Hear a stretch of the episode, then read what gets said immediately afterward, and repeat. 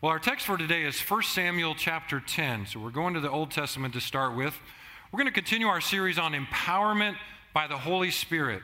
Empowerment by the Holy Spirit. What does that mean? We're going to examine the scriptures, the example of King Saul in the Old Testament in 1 Samuel chapter 10. Then I'm going to be making some reference to Acts chapter 2, which talks about the experience of the believers in the early days after Jesus Christ ascended into heaven and the experience they had with the Holy Spirit coming into their lives and filling them with His presence. And so, throughout that, we're going to talk about three main points. We're going to talk about empowerment by the Spirit, then talk about how there's anticipation of the Spirit, when waiting for the Spirit to come. And then finally, we're going to talk about transformation by the Spirit. And then we're going to have a, a, special time of worship and altar time at the end of the service to allow plenty of time for God move to be able to act and give thanks and worship Him and put into practice what God's Word says today. So, empowerment by the Spirit. I'm going to read 1 Samuel 10, verses 6 through 9. A little background on this passage. What has just happened right before verse 6 is that Saul was anointed as the new king of Israel. The prophet Samuel had been what we call the judge of the people. God had used them to lead the people, but now they're going into a different phase. The people had said, We want a king like the nations around us. And God warned them through Samuel that, well, a king sounds nice. You have a leader that gives you some prestige with the other countries around you, but sometimes a king can be hard. He's going to make you to do things, he's going to control your life in certain ways. Are you sure about this? And they said, Yes, yes, give us a king. And so Samuel came and anointed Saul as king over Israel, but there was a process, and here we'll talk about part of that process in verse 6. He said, The Spirit of the Lord will come upon you in power, and you will prophesy with them, and you will be changed into a different person. Once these signs are fulfilled, do whatever your hand finds to do, for God is with you. Go down ahead of me to Gilgal. I will surely come down to you to sacrifice burnt offerings and fellowship offerings, but you must wait seven days until I come to you and tell you what you are to do. And here's the key verse in verse 9. As Saul turned to leave Samuel, God changed Saul's heart. And all these signs were fulfilled that day. So in verse 6, it says, The Spirit of the Lord will come powerfully upon you. Saul experienced what is described as a mighty wave of the Holy Spirit overtaking his whole life.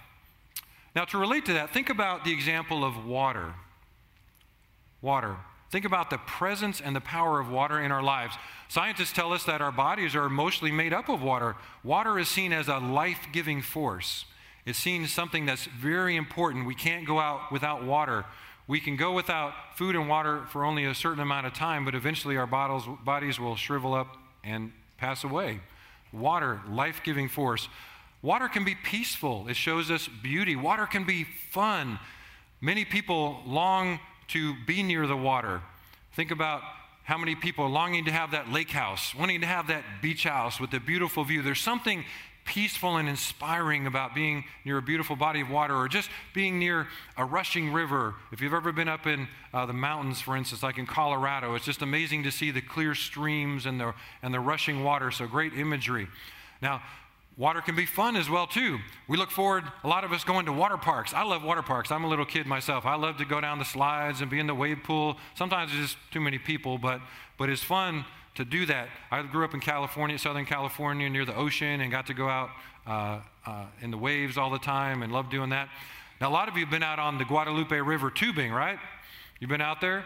Now, what happens before you and after you go tubing? There's a special place you have to pay a pilgrimage to called Buc-ee's, right? Buc-ee's is a spiritual place for many people.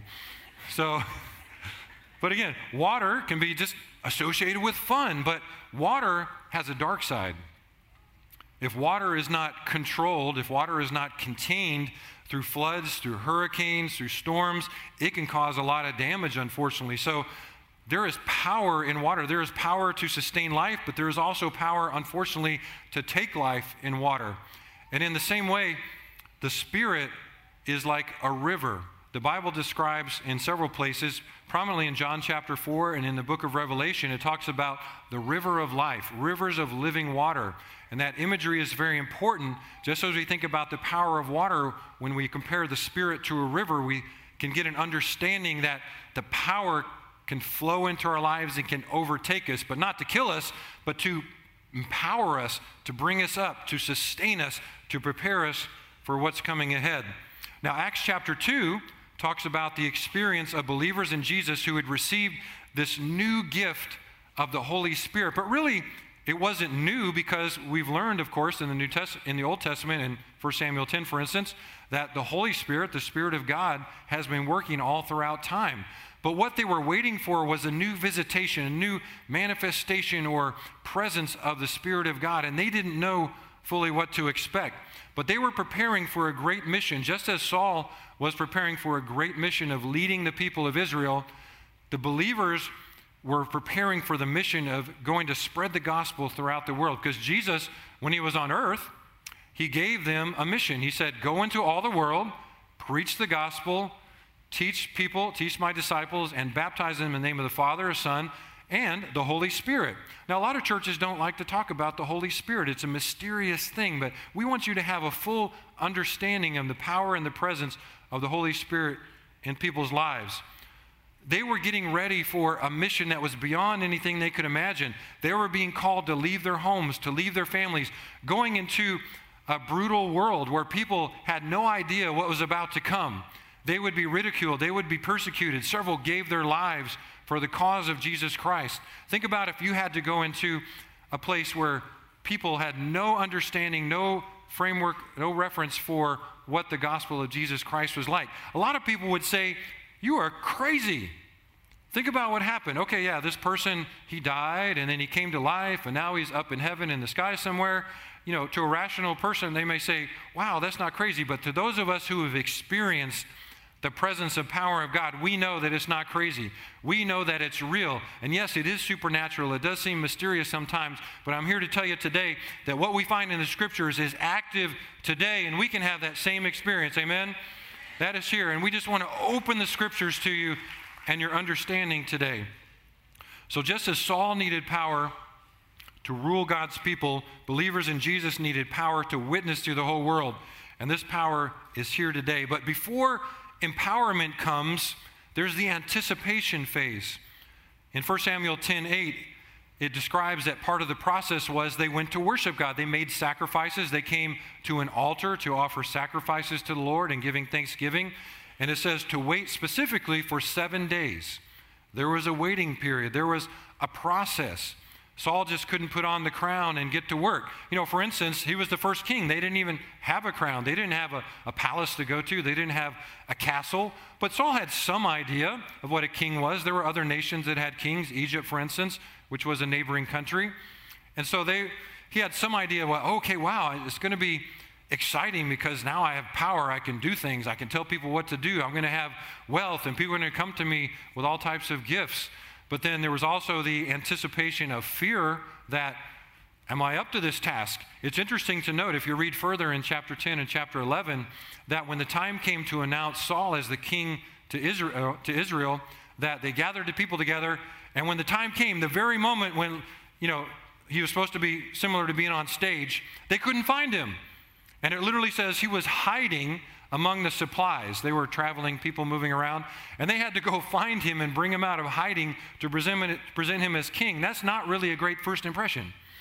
That he was there hiding when he's supposed to be their king. And it says, it's interesting also, a little detail. It says, when he came out and stood among the people, it said he was a head taller. God, uh, for some reason at that time, picked someone who would physically stand out above the people as a representation of his power. But Saul had to humble himself to the power of the Holy Spirit, and it said that it changed his heart. So, anticipation when we're waiting can be a tricky thing. A lot of times we don't like surprises, but God likes to surprise us. Sometimes He reveals things in, in stages to us. Sometimes Things will come quicker than others, but sometimes we have to wait for a while in that anticipation. Some of you may have been waiting for a promotion. Some of you have been maybe starting a business. You have some goal in the future that you want to do, but maybe you've had the hesitation that, wow, I'm not up to the task. Who am I? I can't do this. You know, maybe there's going to be some roadblocks. People are going to talk bad about me. People are going to get in my way. And you have to have the goal in mind and realize that you need something bigger than yourself to be able to accomplish that goal. You need God's power within you to be able to lead the way and prepare the way. Because I always like to say that God goes before us, He goes beside us. Sometimes He goes behind us to push us a little bit. And then sometimes He carries us, doesn't He? Sometimes He carries us when we're really in those hard times and going through the tough times. And God is there, all those reasons.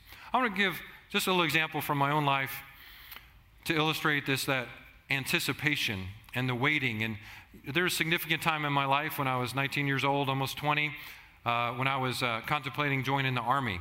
And uh, I have uh, served as an Army chaplain for 20 years on active duty before, uh, before going back into civilian ministry and being able to, uh, to join you all. but leading up to that was an interesting process. Sometimes you end up way, in a way different place than you thought you would be when you started out. So I was the least likely person you would think would join the military. Now, I was a good kid generally, too. I raised in a Christian home and was fortunate to make a commitment to Christ in an early age, but I was not Army material, what you would look at. I was more of a, a study nerd. I was really into the books, did really well in school. I was not an outside person. Now, if you're not familiar with Army life, pretty much you're camping for a living. That's what you do. You know, being outside in extreme temperatures, going through some really uh, challenging situations, going without sleep. I was not very athletic, but it's amazing when properly motivated what you can do. But I realized to do this, I needed God's power. You know, I'll be honest, I joined the military for the money at first. You know, ended up being a chaplain and being a minister of God's word. Uh, I was in college. I was very fortunate to go to a really, uh, really nice college on the East Coast, and my dad had a, a great job. He was an executive in an oil firm, and, and uh, lots of money was rolling in in the 80s, and we were doing great and was able to pay for college. But something happened during my sophomore year that my dad uh, called me one day and said, Son, if you haven't heard the news, the oil business has gone under. and uh, his business almost went under. Fortunately, they survived, but they had to lay off employees. And he said, I have no more money to pay for your college. You're going to have to figure out what to do for college. And I really loved where I was. I was involved in ministry groups and uh, getting involved, and I loved it and, and on a good path. And so I started looking at opportunities. How do you pay for college? I had some friends in this thing called ROTC and contemplated it and it was like, wow, that's not for me. I even had long hair at the time. Compared to my peers, I, I had to, they didn't call it a mullet at the time, but that's basically what it was. so if you can picture that. But I don't know where that term came from, but we didn't call it that back then. But anyway, you know, the hair was growing long in the back and, you know, and I feathered it in the front. And, you know, I was one of those guys, used to use a blow dryer even. It was hilarious. So um, amazing how things change. So, I got serious about this and found that that was a way to get money for college. I was, again, I was not athletic. I could only do like two push ups at the time. You had to do push ups, sit ups, and running. I ran around, I did a test run. You have to do a two mile run on a track, and it was not up to standard. So I had about a, two months to prepare. So I got some friends around me who were into working out and started working out, and it's amazing.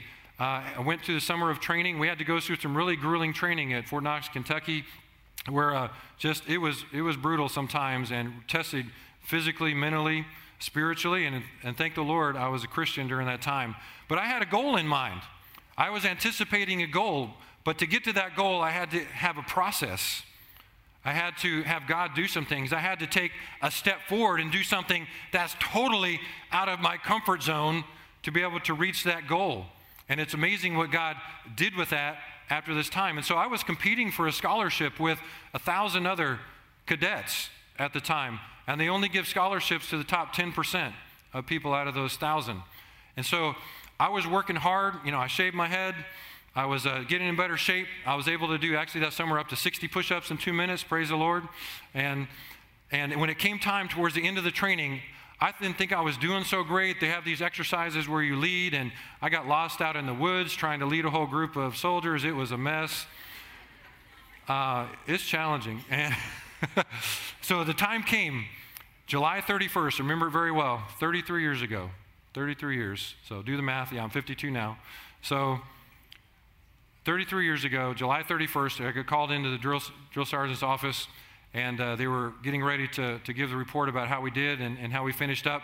And I was just anticipating, I thought, man, I just didn't do so great. You know, I don't know what I'm going to do for school. Now, school started in about three weeks, and I didn't know what I was going to do for school. I didn't know where I was going to go if I didn't have the scholarship. And thank the Lord I got the scholarship, full ride for the next couple years in school. So, wow, praise the Lord for bringing me through that. But I had to go through some stuff. I lost 15 pounds had no hair. but was in great shape. so it's amazing what God can accomplish in your life and direct, but I couldn't do it without Him. I had the Spirit of God in me and filling me to make me a changed person. And I truly went through a transformation physically, spiritually, mentally in my life. So, anticipation can be scary. Anticipation can be exciting, like going to Disney World and staying, you know, not being able to sleep the night before. So, back to Acts chapter 2, the believers are told to gather in an upper room to pray and to wait for a sign of God's Holy Spirit to come.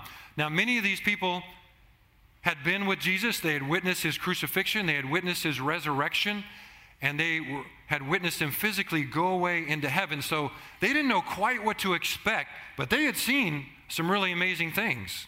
They knew that God could do anything. And so they were waiting for a number of days.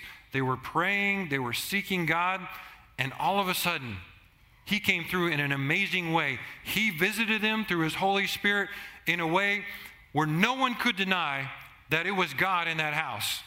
No one could deny. It was so fantastic and far out that it was so hard to explain. And here's what happened Acts chapter 2, verses 2 through 4 say very vividly. And it says, suddenly, a sound like the blowing of a violent or mighty wind came from heaven and filled the whole house. They saw what seemed to be tongues of fire that separated and came to rest on each of them. And all of them were filled with the Holy Spirit and began to speak in other tongues or languages as the Spirit enabled him. Now, that was crazy. That was wild. It was such an experience where the writer was having a hard time. John, there, Luke, who wrote Acts, was having a hard time describing what happened. It just says, tongues like tongues of fire. So, what does that mean? It looked like there were flames in the air that separated and maybe little flames on each person's head. That's something you don't see every day or even since then. And people were speaking in other languages. At the time, there was a feast going on in Jerusalem, and there were people from all na- nations, and people could hear them speaking in their own language. Like someone from Egypt was hearing Egyptian, someone from Syria was hearing Syrian. And they were just amazed because these were people from Jerusalem who didn't know these languages before. And so God visited them in a very dramatic way. And just you can imagine the joy and the excitement because they needed to know that God was with them. When they were going out to put their life on the line to suffer for the Lord Jesus Christ, they needed to know that He was powerful. They needed to know, as Jesus had commissioned the disciples, to go out, pray for people, heal the sick, cast out demons, expect miracles It says you can do greater things even than I did in my name. And that's an amazing scripture to hang on to. Think about God says that His disciples, God says that us can do even greater works than Jesus. Dare we say that? Yes, it does say that. We can do even greater works than Jesus if we have faith and believe that he is spirit, his spirit is with us to go out into all the world. And so after the anticipation came the transformation.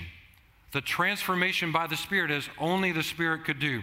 So back to 1 Samuel chapter 10, in verse 9 it says, God changed Saul's heart.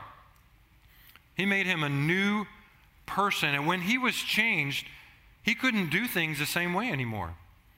He needed strength, he needed compassion, he needed wisdom.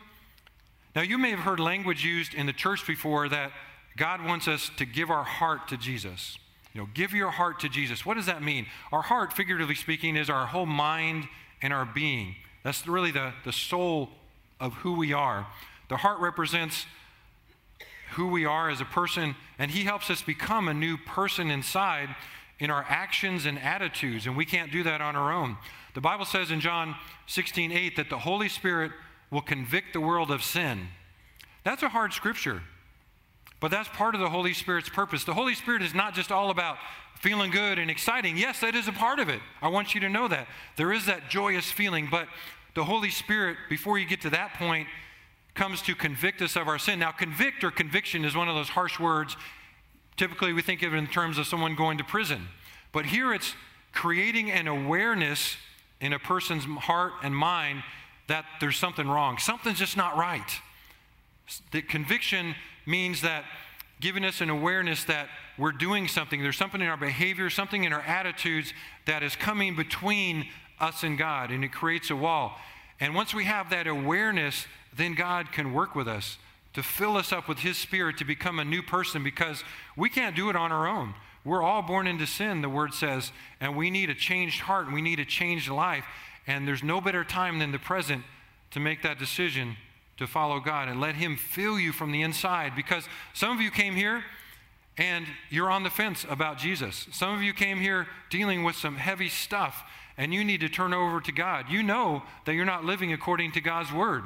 And I'm here to say that maybe it's through me today that God is using the Holy Spirit to convict you, to get a hold of your heart, saying, There is a better way to live. There are people who love me and that care about me and that I want a new life. And I pray that you make that decision to come to Him today.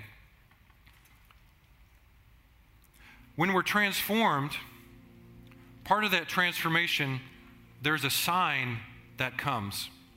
There's a sign, there's a presence of joy. There's three miners back in prospector days in California, in the gold rush days in the 1850s, who discovered a rich vein of gold. They were coming, they were there in the early days before it really got crazy and thousands of people poured into Northern California. But they, were, they discovered a great find and they thought that this find of gold was going to transform their lives. It was going to put them on easy street. It was going to give them everything they'd ever dreamed, and they were so excited. But they knew if they told somebody about it that the word would get out and people would overrun the property before they got a chance to do the full exploration. So the process at that time was to go make a claim. They had to go to the claims office in the nearest town to file a claim to be able to dig and explore that land even further. And so they said, okay, when we go into town, we're going to be really chilled. We're going to go in and not um, say anything to anybody. We'll separate a little bit so nobody gets a clue about what's going on. We'll do the claim, we'll get some materials, we'll go back out and start digging. And so they did that. Things seemed to be going according to plan. And when they were going out of town, they started noticing that as they were going out of town on their horses, that a crowd started to gather and was following them. And they were like, What's up with that? And they, they went farther and got closer to the claim. They didn't want to lead people right where it was. And so they stopped and they confronted the people and said, What's going on? And someone told them that we knew that something was going on just by the look on your faces. Because even though they didn't say anything, their being, their whole being, their faces gave it away that there was something special that had gone on in their lives. When they thought that they found the answer in the riches of gold, it changed something inside of them. It changed their attitude, it changed their being because they now had a hope that life was going to be different. They left their families, they gave up other jobs and came, traveled across the country to seek riches and to seek glory. And here they think they finally found it and they could not hide it, and people recognize that around them. When we're in the Spirit of God, it should change us and transform us where people see something different in us. I pray all the time that for myself and for you all, that when you go into the community, into the world, to your workplace, to school, that people will see that there's something different and they will ask you about it. That you can't help but hide the glory of God that's coming out of your spirit, coming out of your pores, because you have the indwelling, the infilling of the Spirit of God. That is the best way to witness. Witnessing, sometimes people are afraid of. You don't have to be up here speaking to a large group of people. You don't have to be on a street corner. It's simply telling the story of what God has done in your life. And when people see the presence of God, they should see something different in you. You should expect to have the joy of the Lord. There's going to be times when you're going to get down. You continue to pray and seek after the Lord for that continual refreshing. Maybe today you're here and you've had that experience before, but you need a refreshing of the Spirit. Ask God to give it back to you. Ask God to come into your life in a new and a fresh way today. And the Spirit is here to give you that joy. Back to Acts chapter 2 briefly.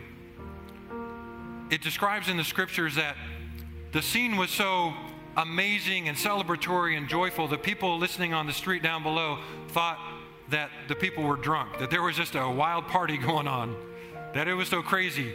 That, again, the people were so full of joy in the Spirit that they could not hide it they could not hide it. And that was the best way to witness that there was something special going on, there was something supernatural. And now is the time to let the Spirit transform you. No better time than the present to do that. And the Bible describes this experience of the infilling of the Holy Spirit as the baptism of the Holy Spirit. And one reason I believe they called it the baptism is because they didn't have words to describe it. Baptism, they knew about that. People were being baptized, Jesus was baptized. That's where someone is totally immersed in water to identify with the death and then the resurrection of Jesus Christ. Now, when you're doused in water, immersed in water, and all wet, you can't help but remember that experience. It involves your whole being. And so, the best way they had to describe this experience, joyful experience of the Spirit, was that they were just immersed in the Spirit of God. Their whole being was just covered. They couldn't get away from it, they couldn't control it. God, like He wrapped His arms all around them, and they couldn't get away from it. And so, this is an experience I believe that is available today that believers can seek after, to ask for, to go beyond, to go to the next level in your relationship with Christ. We shouldn't just stay at one level. It's one thing to say, I accept Jesus, I believe in him, but are you following him? Are you putting your faith into action? And God says, I can do even more than you ever imagined. I can go beyond. Sometimes it's scary. Yeah, it is mysterious. It is supernatural. It's beyond our understanding. But a lot of people who criticize the Holy Spirit or are not quite sure or afraid about it, they are seeking after the supernatural by and think about the interest in our society in superhero movies or the paranormal, the supernatural. It's all out there, even people who would deny the existence of the Spirit of God. There's something natural in us that wants to seek for something higher. And I'm here to tell you, God is here to bring that to you today. And one of the signs of joyfulness that God gives us is that evidence of speaking in tongues, speaking in other language. And again, that may seem strange, but don't be afraid of it. It's just a sign that we have surrendered ourselves totally to God and He takes over. And so we want you to be able to have that same experience today and provide the opportunity for prayer. So please stand with me right now. Appreciate if our prayer team would come and get in place. We have prayer team members in the in the uh, balcony as well. This is a time I want you to go hard after God. Our worship team is going to lead us in a time of worship here. It starts with giving thanks to God, saying, God, I know that I need help. I know that I've gone against your word and your will. I need a new start. Maybe you just need a new start in that initial transformation. Maybe you've been a Christian, as I mentioned, and you need a refilling, you need a refreshing of God's power. But maybe you've been a Christian and you haven't even heard about this experience. So I'm telling you, maybe for the first time, about what this is. If you want that joy, if you want that power in your life to go out and to face the world with new confidence, now is a time of your transformation. Don't let this moment pass you by to come and to worship at the altar. So you can pray with one of our prayer team members. You can just come and stand at the front. Fill this place and let God fill your heart. Come.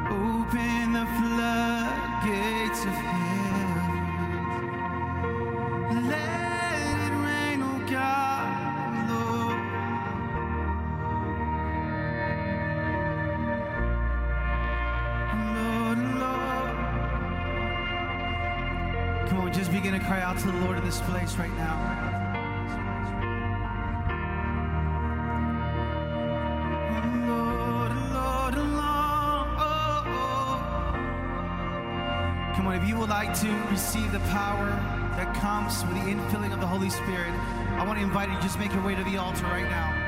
Come on, just make your way to the altar. God is here. God is here. Let it rain. Let it rain. Open the floodgates of heaven. Let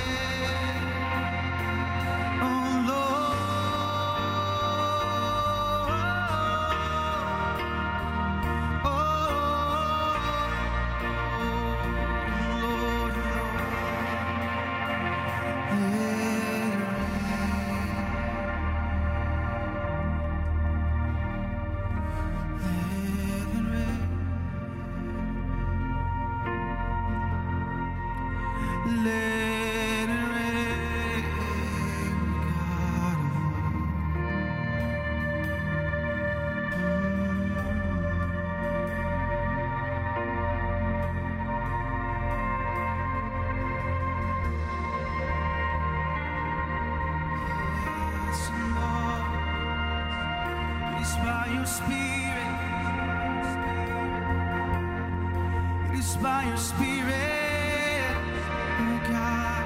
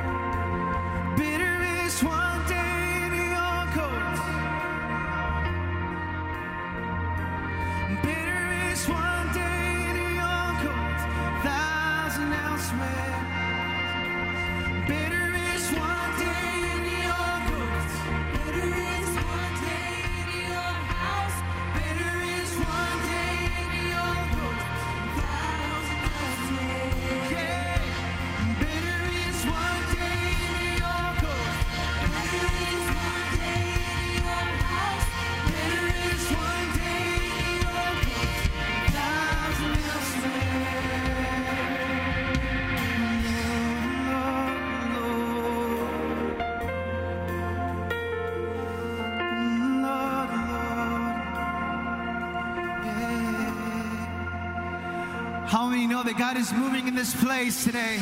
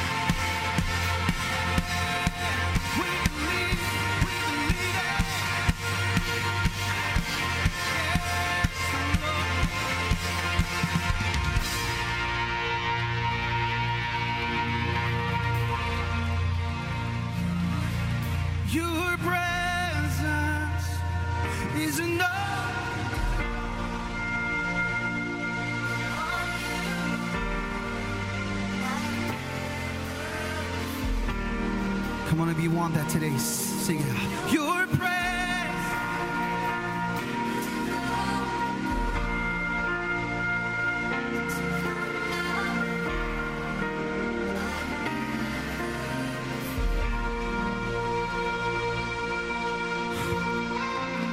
Come on. I want to challenge your faith today. I want to challenge your faith. It's time that we believe God for big things in this place. It is time that we rise together as one and declare that God can do above all that we can ask or think. It is time to declare miracles in this place. Come on, it's time to lift up our highest praise and say, God, we're going to trust you. Our hope and trust is in you and you alone. Are you ready, Westover?